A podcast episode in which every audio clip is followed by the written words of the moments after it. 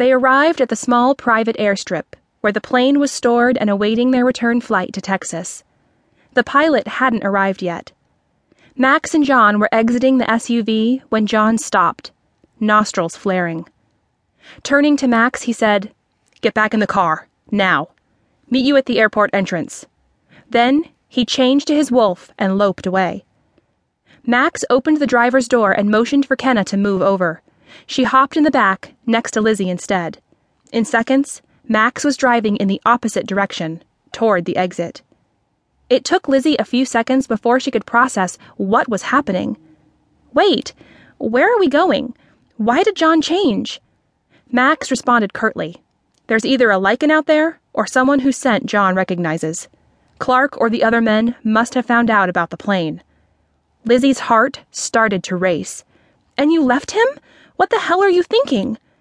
Lizzie didn't even notice she was yelling until Kenna poked her in the ribs. Rubbing her ribs, Lizzie glared at her friend. What? He left John alone out there, and we don't even know how many there are.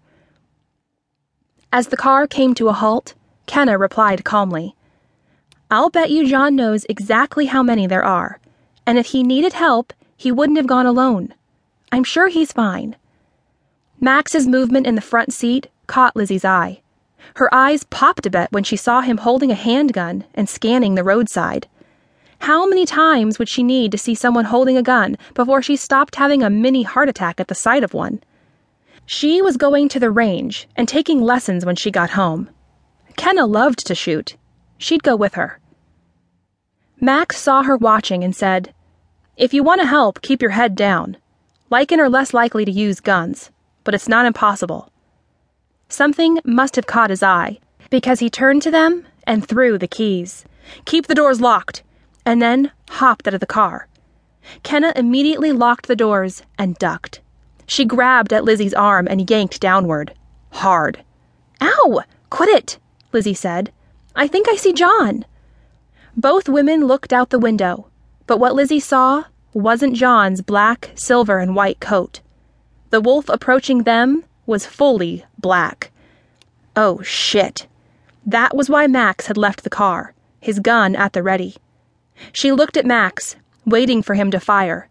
But Max was standing calmly, aiming, but obviously not shooting. Looking slightly past the black wolf, Lizzie suddenly realized why Max hadn't fired. Behind the darker wolf, she could see the silvery mixed coat of John's wolf. John was steadily gaining, but he was also in the line of any shot Max might take. Lizzie looked back to Max. He wouldn't take a shot that endangered his friend, would he? Max's position remained unchanged, gun raised and hands steady. By the time Lizzie turned back to John, he'd reached the black wolf. John grabbed the hind leg of the black wolf, wrenching him off his feet in mid stride. As the darker wolf fell to the ground on his side, Lizzie could see the silvery wolf, John, still had his enemy's hind leg in his mouth. With one massive shake of his head, John hobbled the darker wolf. Lizzie could barely make out the dark form of the other wolf as he struggled to stand, snapping frantically at John as he did. Unsuccessful in his attempts to stand, the black wolf changed tactics and tried to drag himself away. Losing his grip on the darker wolf's leg, John repositioned himself, grabbing at the slower, wounded wolf's neck. The thick fur covering and protecting the wolf's jugular couldn't prevent what happened next. Instead of ripping or tearing at his enemy's throat, John held the black wolf's neck in his massive jaws and shook viciously until his enemy's neck was broken. Lizzie could feel the tears slowly slipping down her face. She rubbed her face, surprised because she wasn't sad. All she wanted, with her entire being, was for John to walk safely away.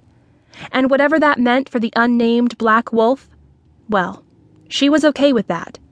So she cried, tears of relief slipping slowly down her face. Max tapped on the window, startling Lizzie. Before she could react, Kenna had the doors unlocked. Max opened up the driver's door and reached across to the bag stashed on the passenger floor. He pulled out a pair of sweats and headed toward John.